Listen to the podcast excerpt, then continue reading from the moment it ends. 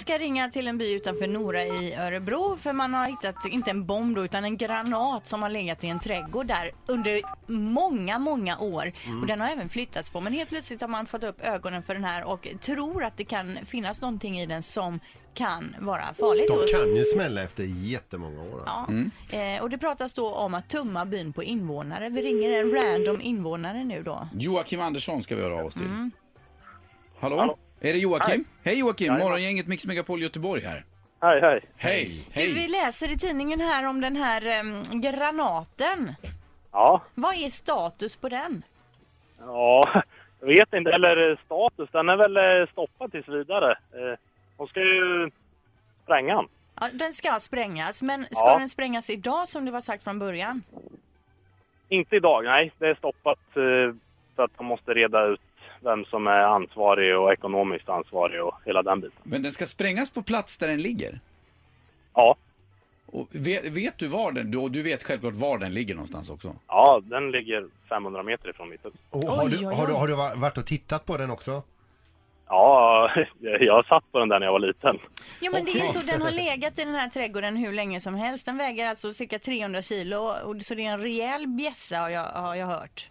Ja, det är ju cirka eh, 20 kilo sprängmedel i den tror de. va? Om det, om det nu är så att det är det. Eller så är det 300 kilo cement i den. Det, det kan de ju inte se. Men, Nej, men okej. d- så, eh, först vill de ta, eh, reda ut då vem det är som ska betala för själva arbetet, eh, eh, sprängningen och hur eh, försäkringsärendet skulle se ut om det går illa kanske.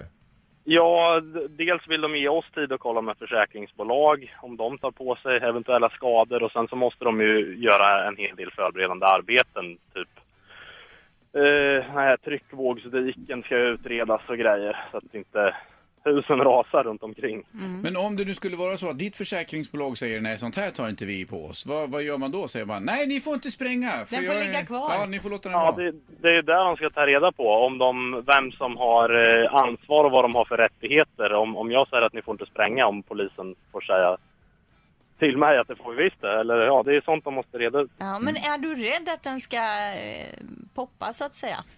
Nej, det är jag inte. Vi var på möte med polisen förra veckan och eh, mitt hus ligger ju utom, eh, utanför liksom tryckvågorna, både luft och, och markburen tryckvåg. Så att Mm.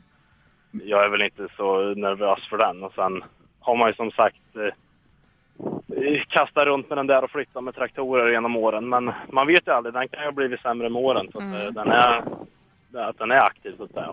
Men, I, i, nej, jag är, jag är inte nöjd. Kan du känna någonstans att det är lite roligt med bomben också? Ja, men om jag ställer en motfråga. Kände ni till Darkersberg för två veckor sedan? Nej, det gjorde vi inte. Nej. Så Du- det har ju blivit en väldig uppståndelse. Men Ja. det här med barn då tänker jag på, om man nu skulle ha barn som cyklar och så vidare. Har man sett till att de inte cyklar i närheten eller? Just nu så är ju, det är ju en herrgård som den ligger på och just nu är ju hela herrgården avspärrad och de har ställt fem ton betong över bomben och en stor sandhög över det. Då. Ja, helt Så att den är- plötsligt efter alla de här åren så har det blivit en fara då. Men du, nu kommer det ju vara så här också då förmodligen att när det här sprängs, då har ni inte så mycket roligt för turisterna längre att kolla på, eller?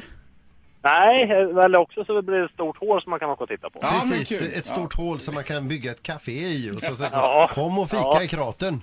Vad, var, vad hette orten igen? Säg igen vad det hette. Dalkarsberg. Dalkarsberg. Och Ja. hur mycket folk bor det där?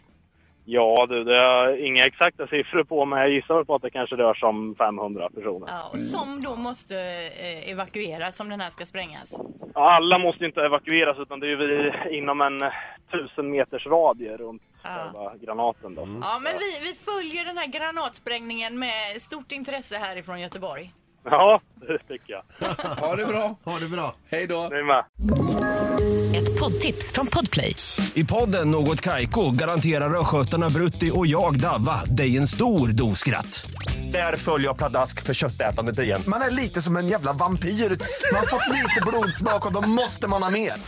Udda spaningar, fängslande anekdoter och en och annan arg rant. Jag måste ha mitt kaffe på morgonen för annars är jag ingen trevlig människa. Då är du ingen trevlig människa, punkt. Något Kaiko, hör du på Podplay. Därför arkadeinerna.